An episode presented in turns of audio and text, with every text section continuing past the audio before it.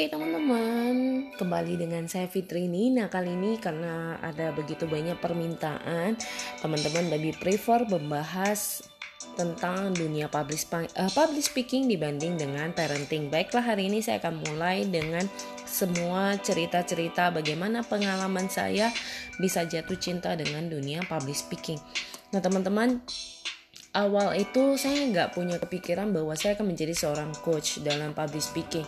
Apalagi saya mungkin pernah menjadi seorang trainer, tapi kepikiran saya bahwa saya bisa menjadi seorang trainer di dunia per, uh, dunia perusahaan ya, company gitu. Di dalam bidang-bidang hal training gitu, coaching di perusahaan. Tidak pernah kepikiran buat saya bahwa saya akan bisa membimbing anak-anak gitu. Karena jujur dari dulu saya tidak suka dengan anak-anak karena mungkin kadang dengan keusilan mereka dengan hal-hal yang mengganggu gitu ya. Namun benar-benar ya uh, saya bukan orang yang jurusan dari psikolog, bukan jurusan dari accounting. Sempat saya kepikiran pengen jurusan psikolog, namun karena pertentangan orang tua, akhirnya saya menyerah dengan impian saya. Tapi hari ini saya bangkit lagi bukan mengikuti apa yang menjadi kemauan orang apalagi orang tua saya, tapi saya mencari apa yang menjadi passion, kemampuan saya di bidang tersebut. Nah akhirnya saya mulai jalan ini di saat tiga bulan pertama saya benar-benar mengalami struggle ya di mana sih cara bimbing anak waduh anaknya itu campur aduk lah ya dari usia 8 sampai yang 19 tahun. Itu kita benar-benar dibentuk habis-habisan. Ada anak yang usil yang kritisnya minta ampun kita nggak tahu gimana hadapinya satu tantangan yang membuat saya belajar untuk sampai hari ini bertahan dan mencintai dunia public speaking bahwa never to stop learning because life never stop teaching. Karena mengajari bahwa ya tidak perlu kamu berhenti belajar karena hidup ini gak akan pernah berhenti mengajari kita. Jadi saya mikir saya akan terus melatih diri saya masa sih orang lain bisa saya nggak bisa gitu. Saya mulai perlahan mencari tahu apa yang menjadi kesukaan anak-anak bagaimana cara berinteraksi bagaimana cara buat mereka bisa happy gitu.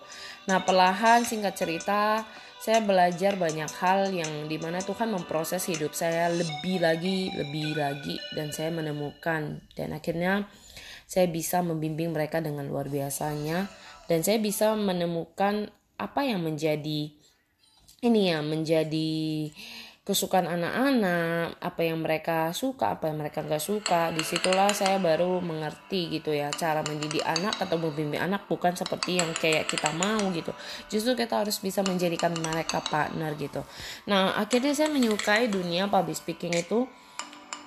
Memang dulu saya tipikal anak yang rajin belajar gitu ya berprestasi namun saya bukan tipikal orang yang suka ikut kegiatan-kegiatan seperti di sekolah kegiatan yang harus berbicara di depan pidato nyanyi dan sebagainya atau kompetisi gitu Nah, saya bersyukurnya adalah saya bisa belajar di saat saya menjadi seorang coach ini. Ini tantangan terbesar. Di saat saya harus berbicara meyakinkan orang tua, berbicara meyakinkan orang dewasa dengan kapasitas diri saya mungkin lebih muda dari mereka saya melatih diri saya untuk bagaimana sih cara berbicara yang baik.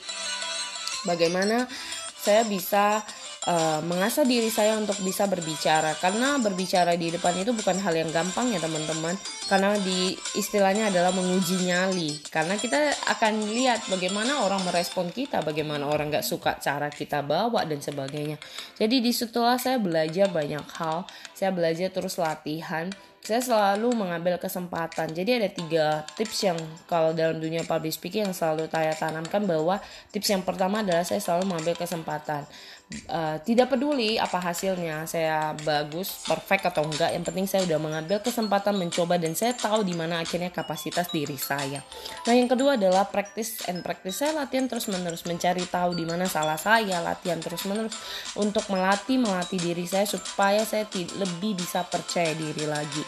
Nah, yang ketiga adalah be yourself jadi diri sendiri bukan aduh saya pengen jadi dia lebih hebat ya pengen jadi kayak artis ini artis itu no kita boleh belajar namun tidak menjadi orang yang terus membandingkan diri, orang yang terus melihat ah diri kita kurang, mereka lebih hebat. Justru melihatlah dari diri kita sendiri bahwa saya sanggup, saya bisa.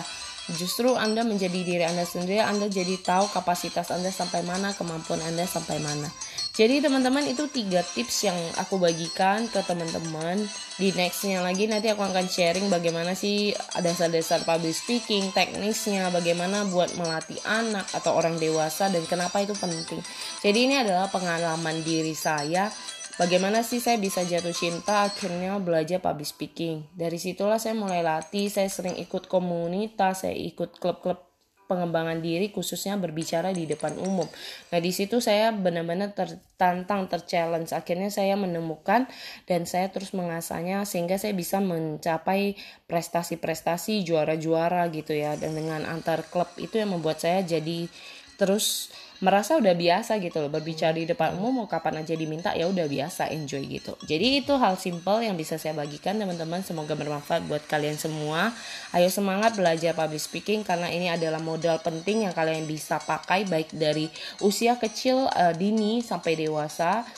Apalagi khususnya anda punya anak mali latih mereka supaya mereka punya confidence. Jadi mereka itu nggak selalu takut apalagi sampai dibully ya suatu hari gitu ya ya amit-amit jangan sampai.